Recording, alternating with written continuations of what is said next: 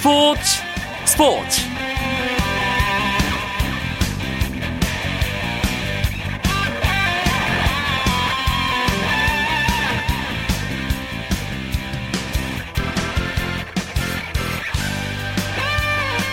안녕하십니까. 목요일 밤 스포츠 스포츠. 아나운서 이광용입니다. 불가능을 가능으로 만든 아름다운 도전의 축제 인천 장애인 아시안 게임의 폐막이 하루 앞으로 다가왔습니다.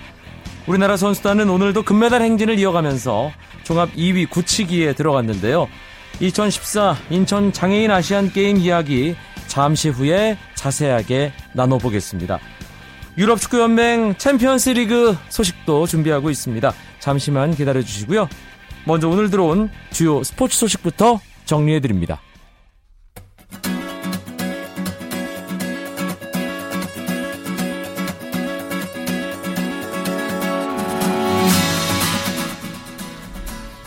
프로농구에서 고양 오리온스가 개막 후 6연승을 질주했습니다. 오리온스는 후반 집중력을 앞세워 인천 전자랜드에 81대 79의 짜릿한 역전승을 얻었습니다. 오리온스는 26득점을 올린 트로이 길레노어터의 활약을 앞세워 리그 선두를 굳게 지켰고 안양 KGC 대 창원 LG의 경기는 LG가 81대 75로 승리하며 4연패에서 탈출했습니다. 프로배구도 두 경기가 있었습니다. 남자부 한국전력 대 대한항공의 경기에서는 대한항공이 한국전력을 세트스코어 3대 0으로 완파하고 2연승을 달리며 선두를 지켰습니다. 한편 여자부 경기에서는 현대건설이 흥국생명을 상대로 폴리, 황현주, 양효진으로 이어지는 삼각편대가 맹활약하며 3대 1의 승리를 거뒀습니다.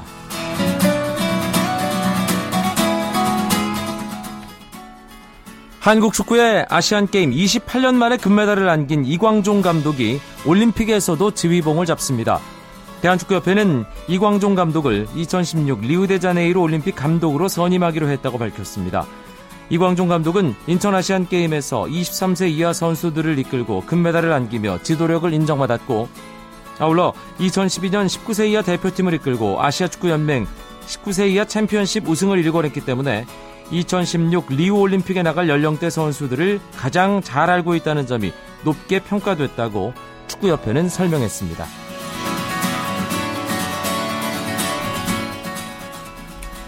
메이저리그 기적의 팀 캔자스시티 로열스가 29년 만에 월드시리즈 무대에서 반격의 1승을 거두고 시리즈를 원점으로 되돌렸습니다. 캔자스시티는 샌프란시스코 자이언츠와의 월드시리즈 2차전 홈 경기에서 2대 2로 맞서던 6회 말 대거 5점을 뽑아내 7대 2로 승리하면서 캔자스시티와 샌프란시스코 두 팀 1승씩을 나눠 가진 채 샌프란시스코로 이동해 3차전을 갖게 됩니다.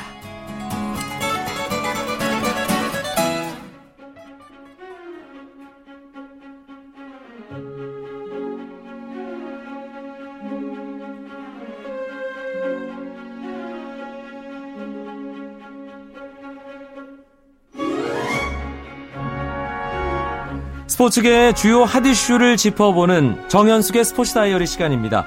KBS 스포츠 취재부의 정현숙 기자 나와 있습니다. 어서 오세요. 네, 안녕하세요. 인천 장애인 아시안 게임이 한창 진행 중이죠? 네. 아무것도 보지 못한 적이 있나요? 말을 잃은 적이 있나요? 희망을 잃은 적이 있나요? 저한테 물어보시는 줄 알았습니다. 되게 울림이 주는 이 네, 멘트인데요. 네, 이게 지난 18일 막을 올린 장인 아시안 게임 개막식에서 나온 질문이라고 합니다. 음. 이런 아픔들을 가진 가, 각양각색의 사연들을 가지신 선수들이 출전을 했는데 불가능이 우리를 이끈다는 슬로건처럼 이 도전과 열정의 상징이 바로 장애인 아시안 게임이죠. 41개국 6, 천여 명이라는 역대 최대 규모의 선수단이 참가해서 대회를 진행 중입니다. 이 북한도 장애인 아시안 게임에 처음 참가해서 우리나라에서 경기를 펼치고 있고요.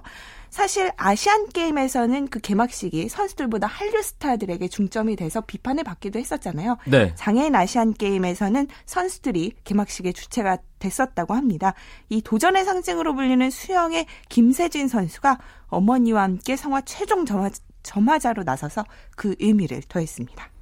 저도 그 일요일이었습니다. 네네. 육상 경기 그 아. 시각장애인들 창 던지기 경기를 중계 방송했거든요. F12, 13. 네네. 그러니까 어느 정도 눈이 조금은 보이지만 음. 많이 보이지 않는 선수들 그리고 그보다 조금 더 잘 보이는 선수들 음. 그 12, 13으로 표기를 하더라고요. 네네. 아, 그 선수들 참 해맑은 표정으로 최선을 다해서 창 던지는 모습에 큰 감동을 받았고 또 그렇죠. 어 골볼 경기 네네. 이런 경기들 보면서 어, 눈물이 나더라고요. 정말로 그 안 보이는 선수들이 소리에 의존해서 온몸을 던지며 공을 막아내는 모습. 그러니까 그렇죠. 일반적인 비장애인 아시안 게임에서는 볼 수 없는 종목들, 생소한 종목들이 장애인 아시안 많죠. 게임에 많이 포함되어 있더라고요. 네네. 저희가 흔히 얘기를 많이 듣는 것들이 보치아 뭐 이런 종목들이 많았었는데 말씀해주신 그 골볼이 저도 되게 인상적으로 봤었거든요. 네. 이 시각 장애인들이 소리가 나는 공을 가지고 펼치는 골볼이라는 종목은 세 명이 팀을 이뤄서 공에 들어있는 그 방울 소리로 방향과 속도를 파악해서 상대 골대에 볼을 넣는 그런 경기라고 합니다. 그 아까 숫자로 그 장애 등급을 말씀을 해주셨잖아요.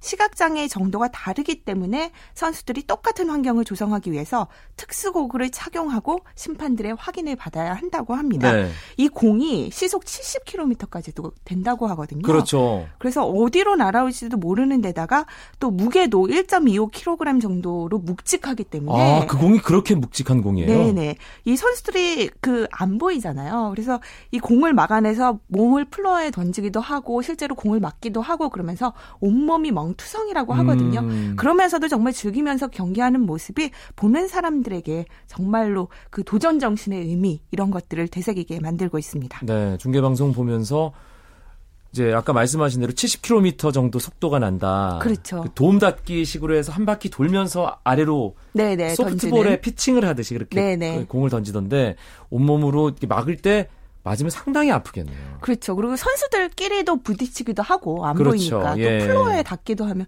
얼마나 아프겠습니까? 음. 그럼에도 그 도전 자체에 의미를 두고 경기를 하고 있습니다. 네. 뭐 골볼 선수들 뿐이겠습니까? 장애를 극복한 모든 선수들의 도전이 그 아름답죠. 자체로 아름답고 대단한데 네.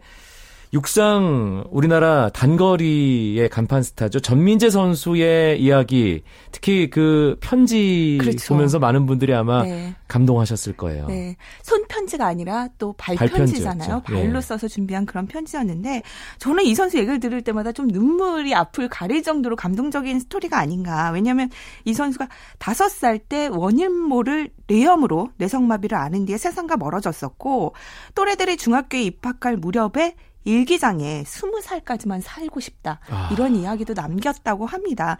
그렇지만 우연히 접하게 된 육상이 전민재 선수의 그런 인생을 바꿔 놓았고 그 육상을 시작하게 된 계기도 결승선에 가장 먼저 들어올 때의 기분. 이게 너무 짜릿하다고 해요. 네. 그래서 전국체전에서 100m, 200m 10연패를 달성할 정도로 정말로 열심히 뛰어왔는데 국제 대회에서는 금메달과는 좀 인연이 없었거든요. 그랬죠. 그렇지만 이번 대회에서 100m, 200m 이관왕이 오르면서 또 미리 준비해온 손편지를 공개를 했습니다.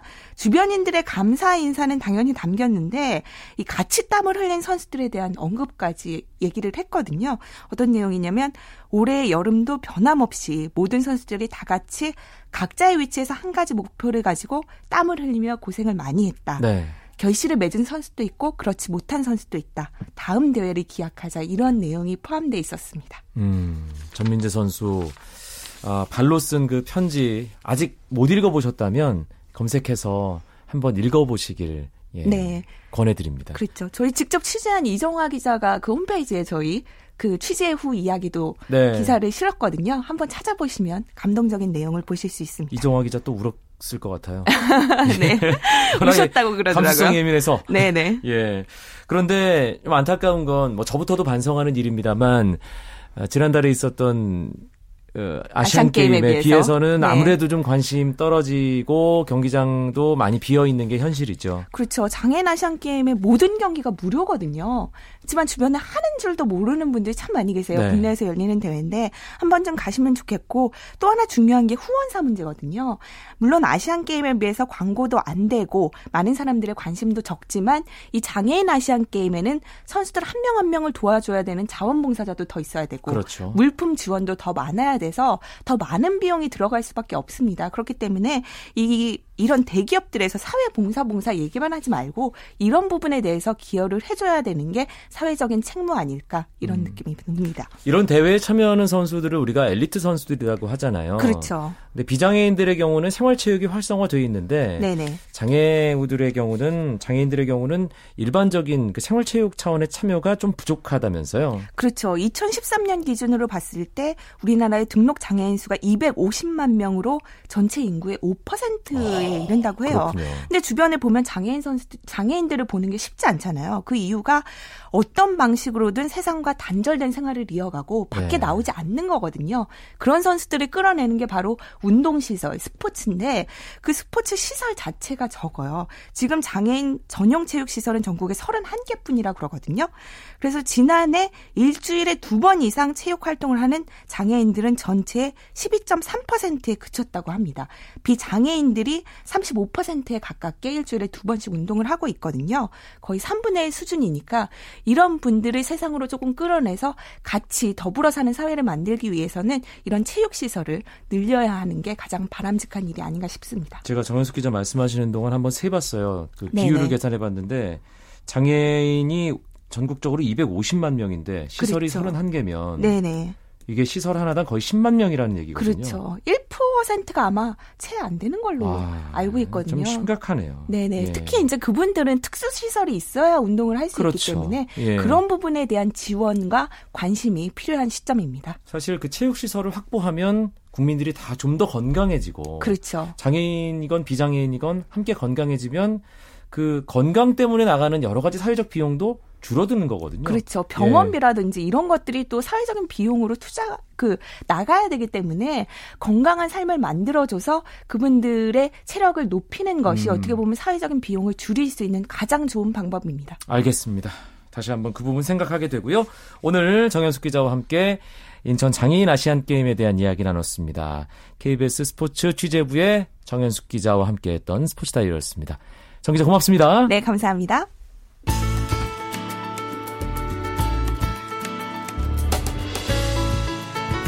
스포츠가 주는 감동과 열정, 그리고 숨어있는 눈물까지 담겠습니다. 스포츠 스포츠 이광용 아나운서와 함께합니다. 이제 목요일의 남자와 함께할 시간입니다. 해외 축구 이야기 박찬아 KBS 축구 해설위원 나왔습니다. 어서 오십시오. 네, 안녕하세요. 오늘은 오랜만에 유럽 축구연맹 챔피언스리그 이야기 나눠보죠. 2014-2015 챔피언스리그 조별리그 3차전까지 끝났는데요. 어제 새벽 오늘 새벽 있었던 3차전 결과부터 정리하고 넘어가죠. 네, 먼저 오늘 새벽 주요 경기부터 말씀을 드리면요. 도르트문트가 갈라타사라의 원정에서 4대 0으로 이겼고요.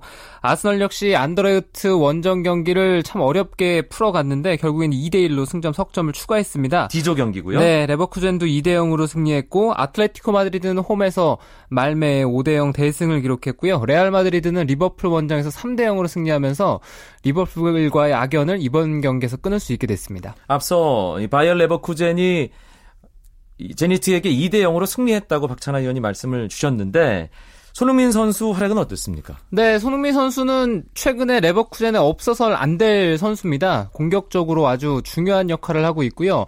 특히 슈미트 감독이 아주 공격적인 선수들의 움직임을 주문하고 그리고 90분 동안 끊임없이 높은 곳에서 볼을 뺏으면 빠르게 공격 작업으로 마무리하고 있는데 거기서 상당히 중요한 역할을 하고 있는 게 또 손흥민 선수거든요. 물론 골은 기록은 하지 못했습니다만 역시나 가벼운 몸놀림으로 공격을 잘 풀어갔는데 A매치 기간도 있었고 또 한국까지 다녀오는 그런 어려운 일정 속에서도 계속 좋은 체력을 유지하고 있어서 놀랍습니다. 손흥민 선수의 레버쿠젠이 C조인데 어, 프랑스 리그의 모나코, 러시아의 제니트, 포르투갈의 벤피카, 뭐 만만치 않은 팀들과 함께 있습니다만 3차전까지 현재 조 1위예요. 네, 잘 풀어가고 있습니다. 승점 6점을 획득하면서 조 1위고요. 모나코가 5점, 제니트가 4점, 벤피카가 1점인데 아직 3경기가 남아 있어요. 그래서 최하위 벤피카라고 하더라도 16강 진출 가능성이 열려 있는 상황입니다. 그래서 이 팀은 아마 네 번째 경기 정도는 끝나봐야 어느 정도 윤곽이 드러날 것 같습니다. 음, 레버쿠젠 16강 진출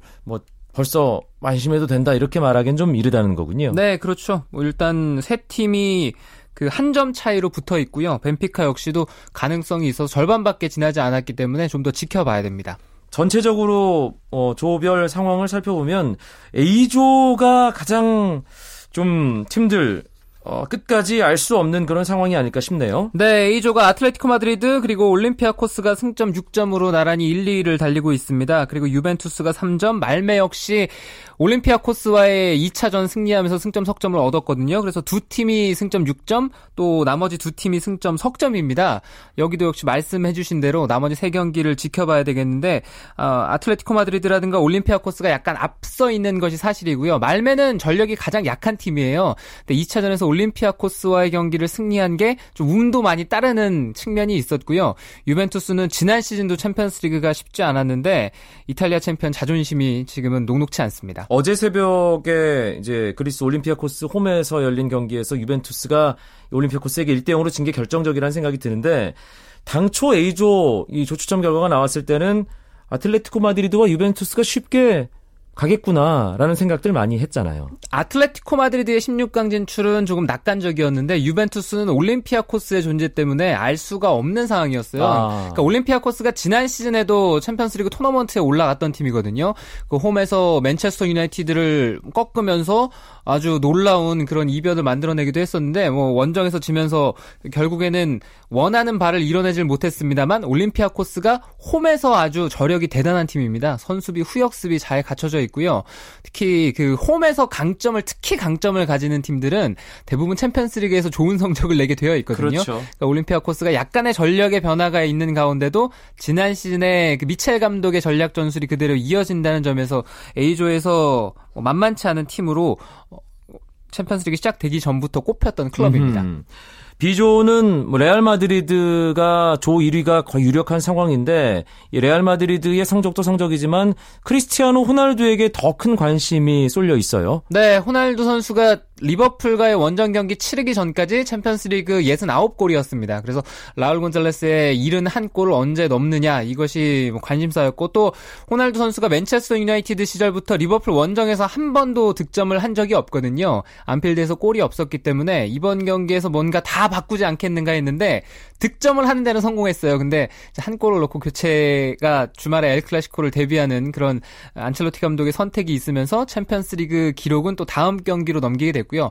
대신에 레알 마드리드는 리버풀에게 3대 0으로 크게 이기면서 일단 챔피언스리그를 순조롭게 운영하고 있습니다. 음, 벤제마가 또 이, 이 리버풀 원정에서 두 골을 넣은 것도 레알 마드리드로서는 아주 기분 좋은 일이 아닌가 싶은데 어, 레알 마드리드가 뭐 고비가 될 거라고 생각했던 리버풀 원정을 쉽게 넘었습니다. 그런데 경기를 패한 리버풀의 발로텔리의 어떤 좀 돌발 행동이 경기 후에 더 큰 화제가 됐어요. 네, 발로텔리가 하프타임 끝나고 라커룸으로 들어가면서 상대 선수의 유니폼을 갈아입었거든요. 근데 발로텔리 선수가 이것은 사실 축구 선수들이 흔히들 하는 일인데 일단 리버풀이 최근에 분위기가 안 좋잖아요. 그리고 리버풀이 레알 마드리드와의 챔피언스리그 경기에서 패했기 때문에 누군가는 그 책임을 좀 뒤집어 써야 되는데 발로텔리 선수에게 약간 그런 게 없지 않아 뭐 가 있는 측면도 있는 것 같아요. 네. 감독이 네. 나서서 발로텔리 선수를 공개적으로 비판하고 나섰는데 과연 냉정하게 봤을 때 그것이 그렇게 경기에 뭐진 것 을 모두 다 뒤집어 쓸 만큼의 비난을 받아야 될 일인가 이것은 뭐 한번 좀 생각해 볼 문제라고 생각입니다. 알겠습니다. D조 상황은 어떻습니까? 네, D조는 도르트문트가 승점 9점, 아스널이 승점 6점, 그리고 안더레우트와 갈라타사라이가 승점 1점씩이라서 이 D조는 뭐 다른 조에 비하면 조금 쉽게 두 팀이 일찍 16강에 올라갔다라고 얘기해도 될 것 같아요. 음. 도르트문트는 리그에서는 지금 뭐 순환입니다. 네, 지금 하위권에서 맴돌고 있는데 챔피언스 리그는 전혀 다른 모습이고요. 아스널은 안더레흐트 원정에서 마지막까지 패배의 위기에 몰렸었는데 89분 90분에 골 넣고 2대 1로 이겼어요. 그래서 일단 아스널도 리그에서의 부진 이것을 만회할 수 있는 챔피언스리그 전환점을 마련했습니다. 네, 분데스리가의 명문팀 지금 리가에서는 헤매고 있지만 아, 도르트문트가 D조에서 뭐 압도적인 1위고 잉글랜드의 아스널이 2위입니다.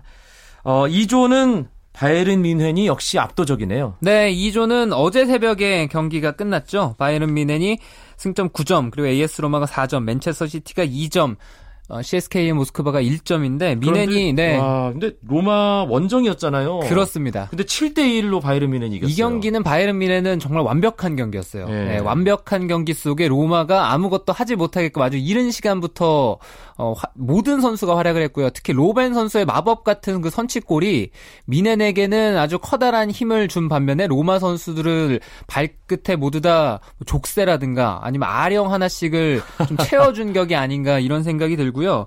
그리고 로마가 맨체스터 시티 원정에서 승점을 따고 올 정도로 쉽지 않은 만만치 않은 이번 시즌의 저력이라는 평이었는데 뭐 뮌헨을 상대로는 아무것도 하질 못했습니다. 음, 일단 바이에른 뮌헨이 거의 90% 정도 16강 진출 가능성이 있다고 생각이 되고요. E조는 어, 2위가 이탈리아 AS 로마, 3위가 잉글랜드의 뭐 강팀이죠. 맨체스터 시티인데 어떨까요? 2위 싸움은. 네, 맨체스터 시티가 모스크바 원정에서 2대 0으로 앞서고 있다가 결국 2대 2 동점 만들어 주면서 경기를 마쳤거든요. 세 경기 치르면서 아직 한 골도 기록을 못 했어요. 1승도 아, 기록을 못 했습니다. 그래서 맨체스터 시티로서는 최근에 계속 챔피언스리그에서 만족스러운 성과를 내지 못하고 있는데 이번 시즌도 계속 그런 움직임이 이어지고 있습니다. 네. 펠레그니리 감독도 3연 초가고요. 만수르 구단주도 아주 화가 많이 났을 텐데 맨체스터 시티는 챔피언스리그에서 어떤 전략을 바꾸지 않으면은 이번 2조에서도 또이 어, 순환을 당할 수 있는 위기입니다. 아. FC 바르셀로나가 있는 F조 는 상황이 어떻습니까? 네, F조는 파리스 생제르맹이 승점 7점, 바르셀로나가 6점, 아약스가 2점, 그리고 아포엘이 1점입니다. 그래서 이 두 팀도 파리스 생제르맹과 바르셀로나가 나머지 두 팀에 비해서는 승점을 많이 획득을 하고 있기 때문에 16강 진출에는 유리한 상황이라고 봐도 되겠습니다. G조와 H조 상황도 정리해 주시죠. 네, G조는 첼시가 7점, 샬케가 5점, 그리고 마리보르 2점, 스포르팅 리스본이 1점인데 첼시가 어, 세 번째 경기에서 마리보르 6대 0으로 크게 이겼고요. 이 승리는 뭐 첼시라든가 첼시에게는 16강 진출을 한 발 다가서는 그런 승리가 됐다고 볼 수 있고요. 샬케는 감독이 바뀌었죠. 디마테오 감독의 첼시에 있다가 이제 해임이 되고 계속 자, 직장이 없었는데 샬케 감독으로 갔습니다. 그 왜 개그맨 박명수 씨 닮았다. 네, 소년 명수라는 예. 한국에서의 별명이 있죠. 네, 그래서 샬케의 첫 번째 챔피언스리그 경기를 운영했는데 4대3 뭐 난타전 끝에 승점 석점을 가져갔습니다. 그래서 샬케도 5점 고지에 오르면서 16강 뭐 진출에 좀 유리하게 됐습니다. 네. 그리고 마지막 H조는 포르투가 7점, 샤흐타르가 5점, 바테가 3점, 빌바오가 1점인데요. 포르투가 빌바오에게 2대 1로 이기면서 승점 7점 고지에 올랐고요. 그리고 샤흐타르가 5점인데 바테의 네 번째 경기 결과에 따라서 EH조 판도는 약간 변할 수가 있고요. 빌바오는 지난 시즌에 소시에다드가 챔피언스리그에서 고전했던 것처럼 이 라리가 클럽의 어떤 자존심이 이 바스크 지방에서 약간 구겨진 상태로 이번 챔피언스 리그를 치르고 있습니다. 빌바오는 리가에서도 부진하고 챔피언스 리그에서도 부진하고 큰일 났네요. 예, 알겠습니다. 오늘 2014-2015 유럽 축구연맹 챔피언스 리그를 중심으로 해외 축구 이야기 KBS 박찬하 축구 해설위원과 함께했습니다. 고맙습니다. 감사합니다. 저는 내일 9시 35분에 다시 뵙겠습니다. 프로야구 준 플레이오프 3차전 소식 기대해 주시기 바랍니다. 아나운서 이광용이었습니다. 고맙습니다. 스포츠 스포츠